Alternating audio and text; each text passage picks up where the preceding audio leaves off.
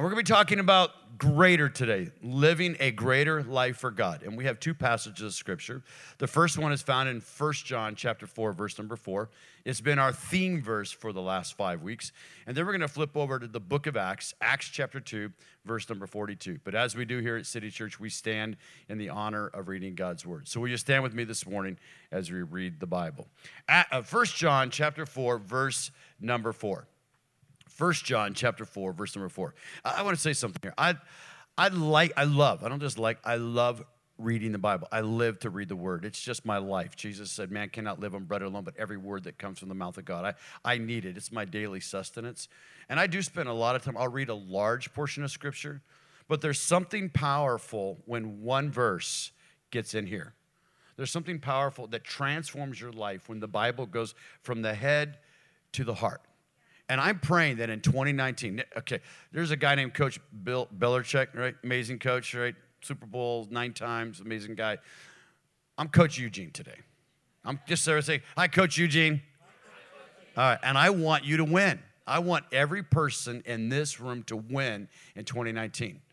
And if this passage, this one scripture gets into your spirit and your heart, you will win in 2019. You'll have a greater 2019. Here's the verse. First John chapter 4 verse number 4. You are of God, little children, and have overcome them because he, everyone say he, he who is in you is greater is greater than he that is in the world. The God of creation the God that spoke the worlds into existence, the God that sent his one and only Son, Jesus, to die on a cross and rose from the grave on the third day his resurrection power, his Holy Spirit now lives and dwells inside of every person that calls on his name. And he's greater. Everyone say greater. He's greater. Greater is he that is in me than he that is in the world. Acts chapter 2, now verse number 42.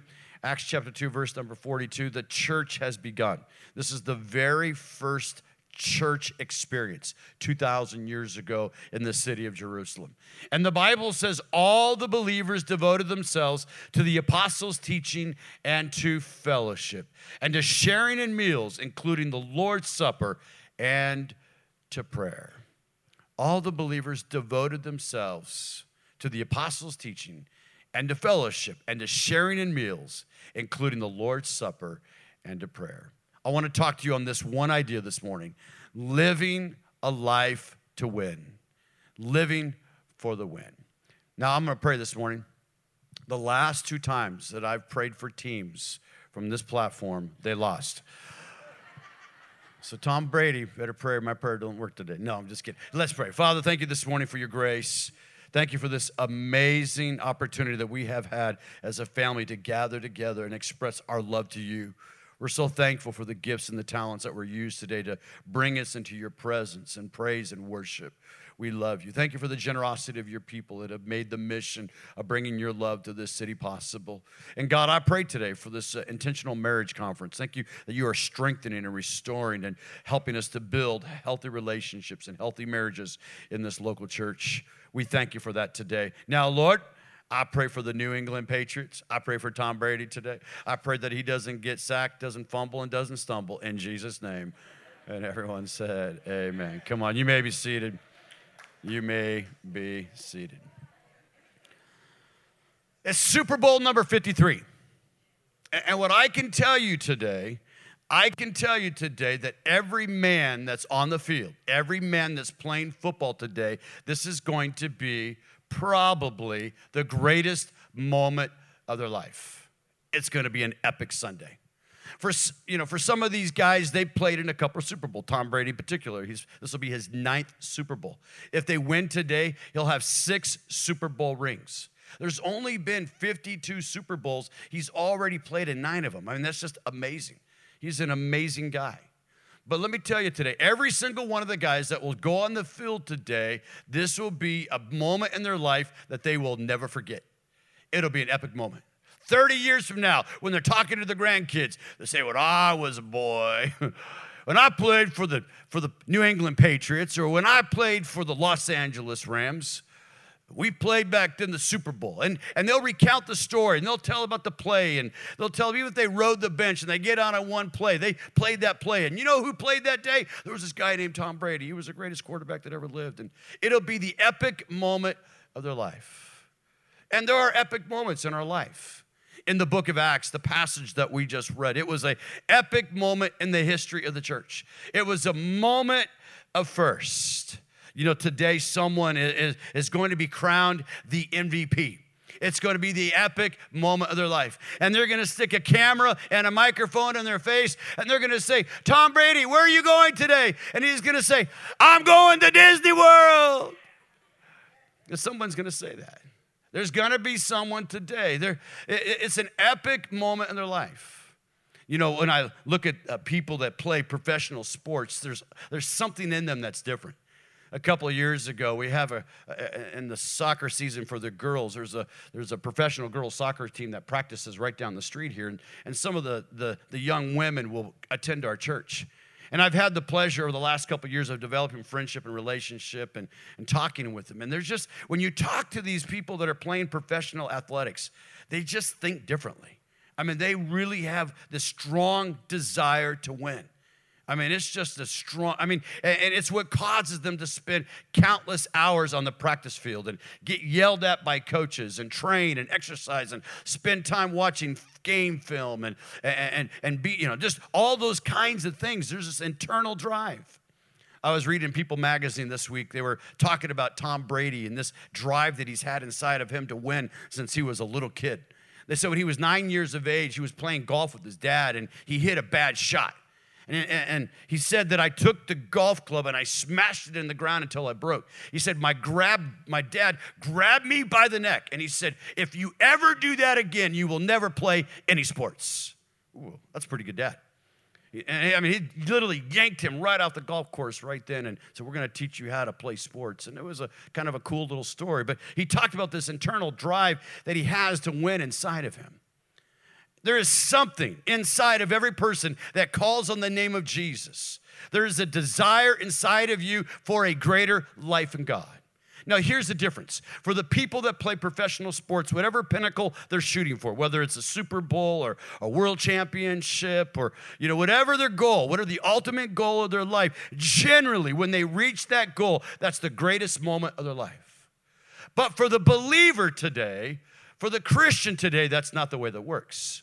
The fact is, the epic moments of our life are not the end, they're actually the beginning or the starter of a greater life in God. Let me give you an example. Go to the Bible, go all the way back. Uh, let's, let's go to, let's start with Moses. We could go even farther back with Moses, but let's start with Moses. All right, Moses is this guy that God taps on the shoulder, says, Listen, I got, a, I got a mission for you. I got a life for you to live. It's not the life that you used to live, I have a destiny for you. And this is what I want you to do I want you to go to Pharaoh and I want you to tell him to let my people go. You know the story. Charlton Heston, he goes to Pharaoh, and no, I'm just kidding. He goes and, you know, but Moses goes to Pharaoh, and Pharaoh doesn't want to let him go. And so there's this conflict, there's this battle, there's this tension. And finally, after 10 plagues are poured out on Egypt, Pharaoh finally agrees to let Moses take the children of Israel out of captivity, out of bondage, into something greater the promised land.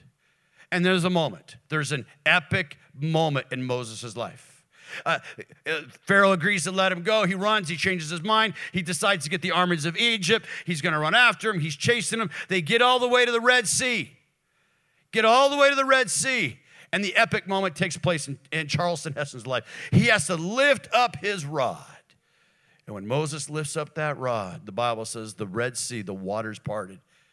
And not only did Moses, but all the children of Israel, over three million people, walked across, walked across on dry ground all the way to the other side. Everyone say epic. I mean, that's an epic moment. That's an amazing moment. But here's the deal that wasn't the end of Moses' journey. That was the beginning. That was the beginning of a new beginning, of a new start that God had for his people, that he was going to take them from captivity and to the promised land. Someone said, Amen. Let's look at Joshua. Joshua, he's the successor to Moses. right? Joshua has this uh, has this calling on his life. Moses couldn't take him in. There were things that happened in Moses' life he couldn't take them all in. So Joshua has the responsibility to take the children of Israel not only up to the promised land, but to go all the way in. And so on the way, there's some battles they got to fight. Do you know in your life, if you are going to win, you must fight some battles? There are some things in your life that you must learn to overcome. There's some habits, there's some wrong thinking, there's some wrong mindsets, there's some brokenness, there's some hurts, there's some things in your life. If you are going to live to win, if you're going to have a greater life in God in 2019, there's some things that you must overcome. And the Bible says that they get to this place called Jericho. Jericho was an impregnable city. It was surrounded by these really thick walls. It had these guards that were on it, trying to, were, were keeping their enemy out. And it was impossibility. But God said, I want you to go in and conquer Jericho. So Jericho gets the children of Israel. He convinces them to march around the city for seven days. And on the seventh day, on the seventh day, they blow the trumpets, boom, the walls fell down. And Joshua takes the children of, of Israel and leads them into victory in the battle of Jericho. But here's the deal that wasn't the end of Joshua's life. That was the beginning. That was the beginning of a new start, of a greater destiny, a greater life that God had in store for Joshua. How about King David? David, the greatest, greatest leader, spiritual leader that Israel ever had. In just a couple of weeks, Laura and I, uh, we're going to celebrate her 60th birthday, and we're taking her back to Israel. We're going to stay at the King David Hotel. I mean, they still, I mean, you know, 2,000, 4,000 years later from this guy's life, they still have hotels named after this guy. David, 17 years of age, just a little shepherd boy. All of a sudden, he finds himself in the middle of an opportunity. It was an epic moment of his life. There was a man by the name of Goliath. He was, he was 10 feet tall. He was a giant of a man. And he had been taunting and tormenting the children of Israel.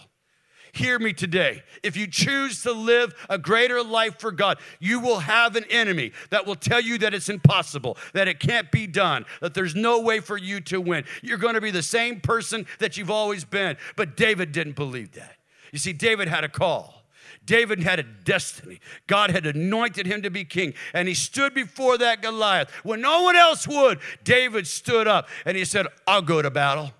I'll fight against him. The Bible says on his way to the battle, he grabs five stones, takes them out of the riverbank, and there he goes up to this giant Goliath. And Goliath is cursing and he's mocking and he's making fun of this little runny, this little small, little tiny runt.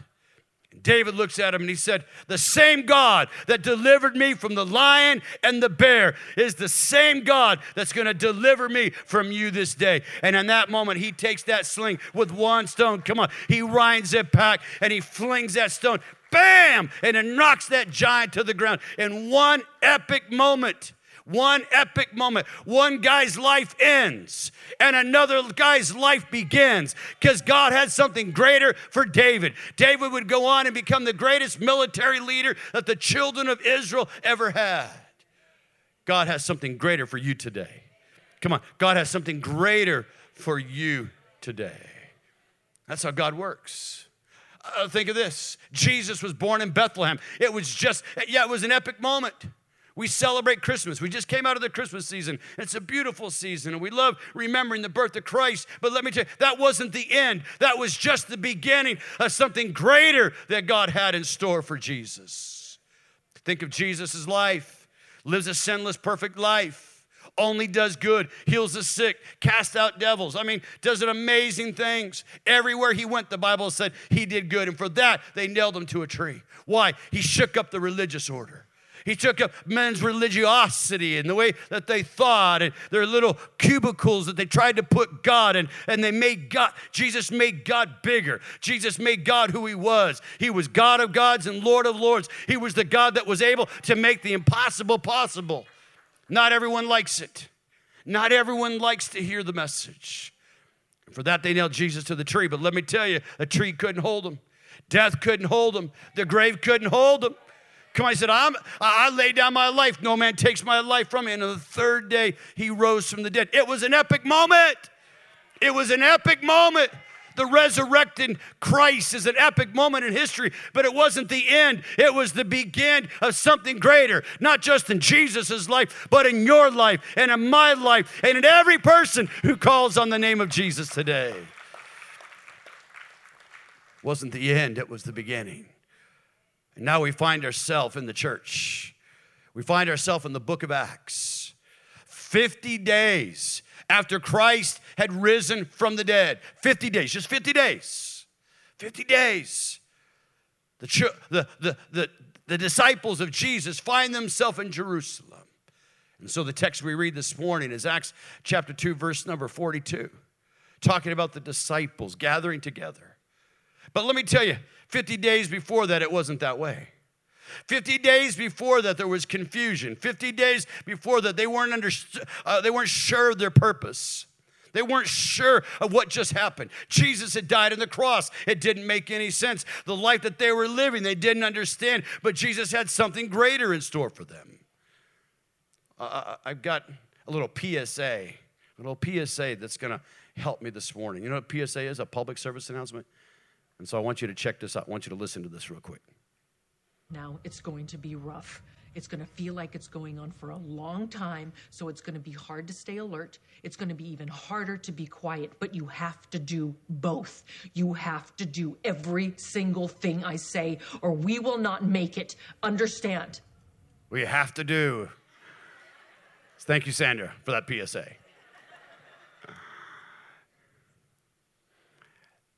I want to give you, I'm going to give you quickly here this morning. I'm going to give you three, maybe four. We'll see how far we get here. Three or four things that are going to help us to live, to win in 2019. The first thing that has to happen, and every person, the first thing that has to happen in your life is you got to get in the game. Everyone say, get in the game. You got to get in the game. Acts chapter 2, verse 38. This is actually the beginning of this, of this, this text that I just read in verse number 42. But what has taken place here is that Peter has an encounter with the Holy Spirit, the one who is greater. Peter and the disciples, 120 of them, are radically transformed. Eh, eh, this the story, you know, people have preached about Pentecost and receiving the Holy Spirit, and sometimes we get stuck 2,000 years ago. No, no, it's not a story for 2,000 years ago. It's a story for you and I for today. And Peter goes from a life of not having, not understanding his purpose, not knowing why he was on the planet really, not having a sense of significance, living in defeat and failure, had actually denied Jesus, denied that he knew Jesus three times. 50 days later because the one who is greater came and transformed his life came and took him from a troubled person to a transformed person came and took him from a mess of a person to a person with a message a saving message of hope for his generation. The bible says that peter he stands up after he receives the power of the holy spirit after he makes the decision to obey christ. After he makes that decision he stands up in jerusalem when you go to Jerusalem, they take you on these tours and they take you to the place where they believe that Peter actually preached this message. There were thousands, hundreds of thousands of devote, uh, devoted Jewish followers were in Jerusalem. And Peter stands up and he says this to them Change your life. Get in the game. Get in the game. You want to win today? You want to live a greater 2019? Change your life. How do you change your life? Turn to God. Turn, I want to say turn. Turn to God. If you read a King James or a, a New English Standard Version of the Bible, it would actually use the word repent. Change the way that you think about God. You've been thinking all wrong. God's too small in your life. God's not significant in your life. You've been living for yourself. No, no, no. You got to change the way that you think. Turn towards God. And the initial sign that you turn towards God is that you've gone into the pool of baptism. It's why we challenge every person that said yes to Jesus to get water baptized because there's something that happens in that moment. You make a public identification with the whole world that I'm no longer living this life. I'm now a new person in Christ Jesus. Old things have passed away. All things, all things have become new. Change your life. Be baptized, each one of you, in the name of Jesus Christ, so that your sins can be forgiven. It's a personal decision. And receive the gift of the Holy Spirit. This promise is to you and to your children, but also to those who are afar off. Personal decision to follow God. And then notice the next thing he says. He said, This is what God wants for you today. God wants you to win, but you can't do it on your own. You need his power, you need his presence, you need his spirit. We are leaky vessels. Encountering the Holy Spirit one time in my life wasn't enough. I need a fresh encounter every day. Someone texted me on, on Friday and they, they, said, uh, Would you pray for me? And I just stopped right then and I said, I'm going to pray for that person. I prayed for that person right then. And I recognize that all of us in this room, we need more of God. Receive the Holy Spirit. We open our heart to receive all that God has for us. We can't do it on our own. We're not strong enough. We're not smart enough. We're not educated enough. We're not e- equipped enough. We need His Spirit like we need oxygen. We need the breath of God. Receive the Holy Spirit. Receive every gift, every good and pleasant gift that the Father has for you today. And then notice what He said this isn't just for you. The reason that your win is so important, the reason that you win is so significant is because it's not just for you today, but it's for the next generation. Everyone say, next generation. Come on, this promise is for you and for your children and for all those who are far off. Today, you choosing to get in the game not only has the potential to change your life, it has the potential to change the lives of those around you. The second thing that I want you to see this morning if we're going to live to win, is we must be people who stay in authentic community. Authentic community. Now, in the church world, and when we speak Christianese, and that's what happens when you get inside of a church building, when you're out there, people are saying blah, blah, blah, this, that, and you know, you get in the church, well, we have our own language here. So if you're new to this culture, we're sorry, but you will catch on eventually. we try, not to do that. We try to just be real here. But this is a term that we use in our, in our church world. We talk about uh, being authentic. I'm just authentic. The challenge is, the challenge is for most guys, that's a, that's a great tall order. That's a great for us to get really bare wire in our life. But I want you to look at this verse in verse number 42 here. Put that verse back up. All the believers, everyone say all. I want you to just, everyone, they were all committed to this. They devoted themselves to the apostles' teaching and to fellowship. This word fellowship here in the Greek is koinonia. It literally means communion or community. and it has a deep sense of deep sense of relationship. Deep sense. I have found, for me as a man, I have found the deepest, closest relationships that I've developed in serving God are been with people that I've gone on mission trips with. A couple years ago, there's a group of guys here, a couple girls, but mostly guys. We went to Jamaica. And what happens on a, when you're on a mission trip and you're serving and you know, you're in a different culture and you know, you're not in your own bed and there's no hot water and maybe the toilets work, maybe they don't work. And, and every place you go, you know, I've been to Haiti and that thing, that's a little, that's a little different. And, you know, the different places that I've been, it's just all a little different. But there's something that happens. You get kind of like this shoulder to shoulder experience. And I remember we were in Jamaica a couple years ago, and, uh, and there was a drink that the Jamaicans served us. It was called Ting. Anybody ever, ever had Ting before? Because it ain't nothing but a ting, man. It ain't nothing but a ting. Come on, everyone say, ain't nothing but a ting. It ain't nothing but a ting. And so we just started saying it. And we we drank so much ting.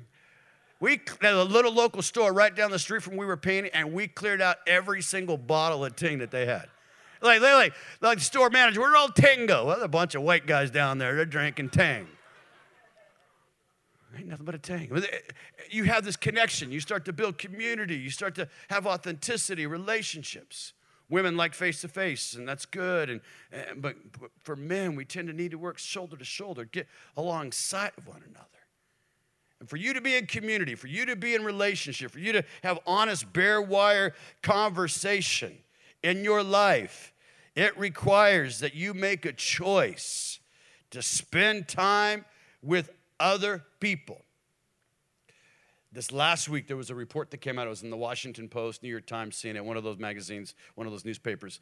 And it came out, and the report was that Stanford University, a New, New, York, New, uh, New York University, paid a thousand people $102 to disconnect from social media for one month. Thousand people. They, they got a thousand people to agree. No Insta, no Snap, no Twitter, no, you know, none of that, right? For no Facebook for one month. And you know what? You know the, the interesting thing was? That at the end of that month, they found that of the thousand people, for the most part, most, mean, they were completely disconnected, so they didn't know social media. For the most part, they had a happier month. They had less conflict with people. They had felt less. They felt less tension about the political environment that we're in. They were generally happier at large. It was really cool. You know, the other, the interesting thing to me was that after the one month, most of them because they didn't get paid the next month to do it, most of them went back to social media. Isn't that interesting? They went back to a sad life. They went back to a mad life. I bless God. I can't. I can't. Hey, listen. If you live your life on social media, don't. I just don't. Keep the save the drama, man. Just take it to your mama. All right? Jesus, help us. I'm to get preaching on here. And listen, I do, it, you know, I, I do less now. I've had seasons, I've done more. I get it. I get we're communicating. And, we're, and for me, I'm trying to encourage people, try to put a scripture verse, your daily word, that kind of thing. But God has something greater for you. And if you're stuck, you know, and it's it's it's not Facebook, you know, it's really fake book, right? I mean, it's fake book. That's not real. Photoshop, I mean, all that.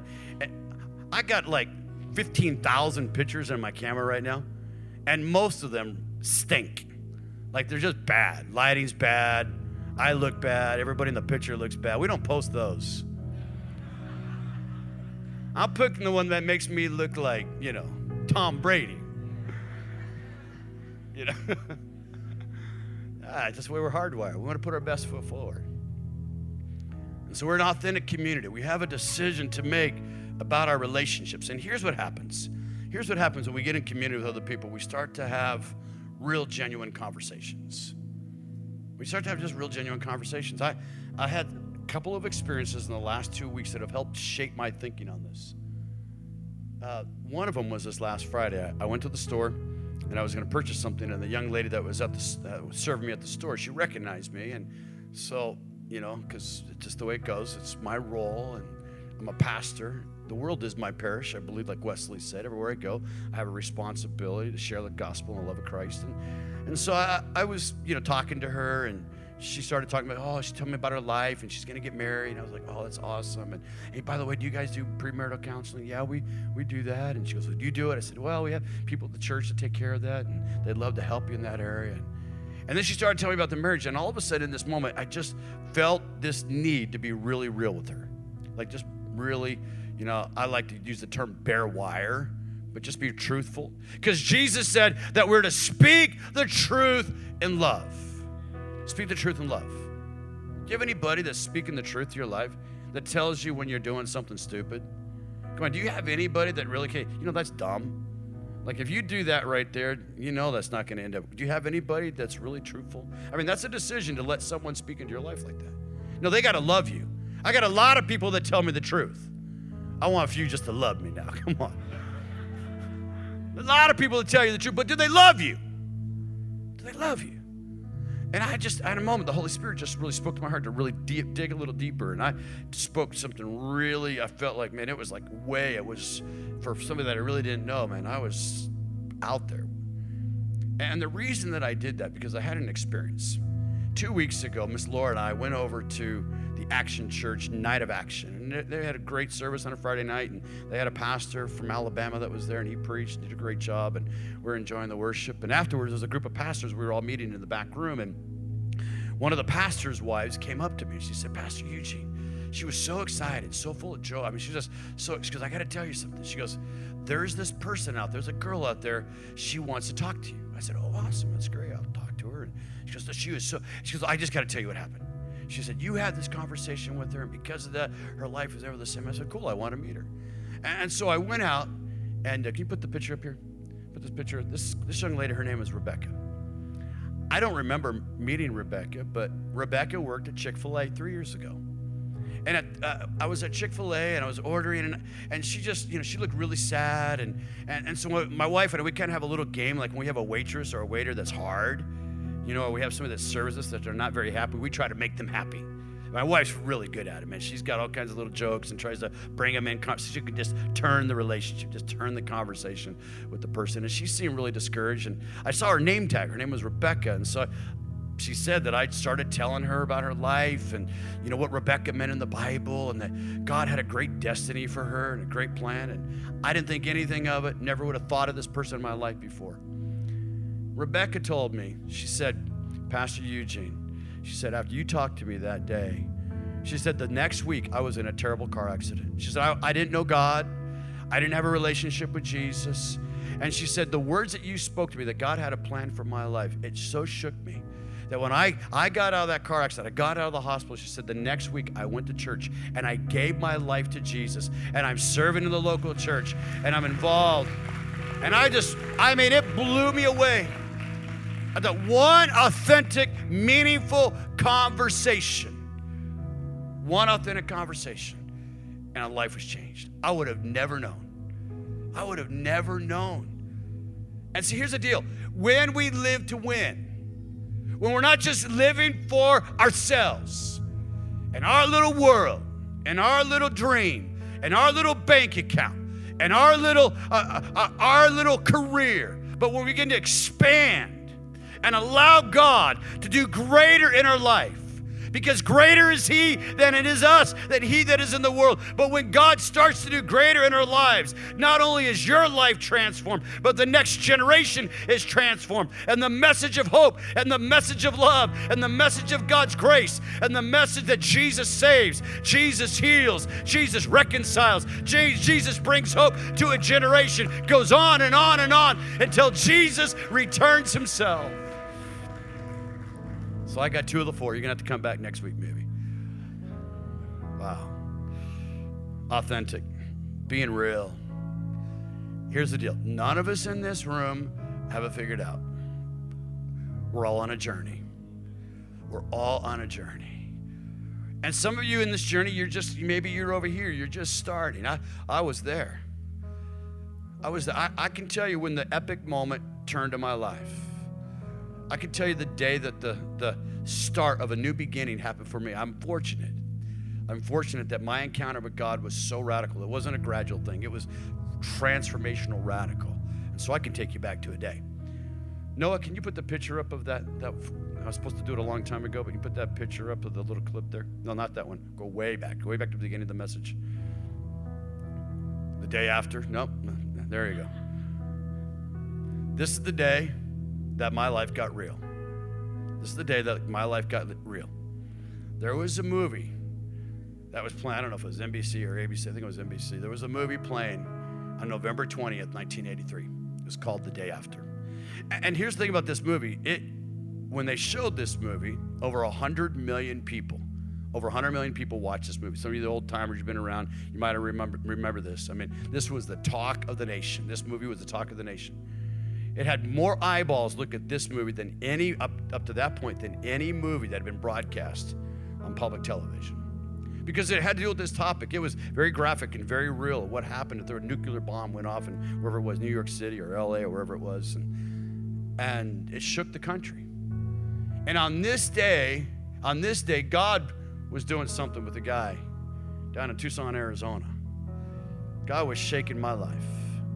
It was just two days before this that the Holy Spirit began to really speak to me and, and begin to convict me of my sin. And I knew that things weren't right. And I laid in bed on November 18th after three or four days of drink, binge drinking and drugging and all that kind of stupid stuff. And, and I laid in bed and I said, God, if you're really real, show yourself to me. The night of this movie that played, I was living with my grandmother. I was far from God.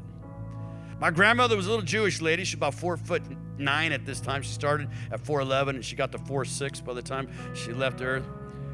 And she knew that I needed something greater in my life. She knew that I needed something greater.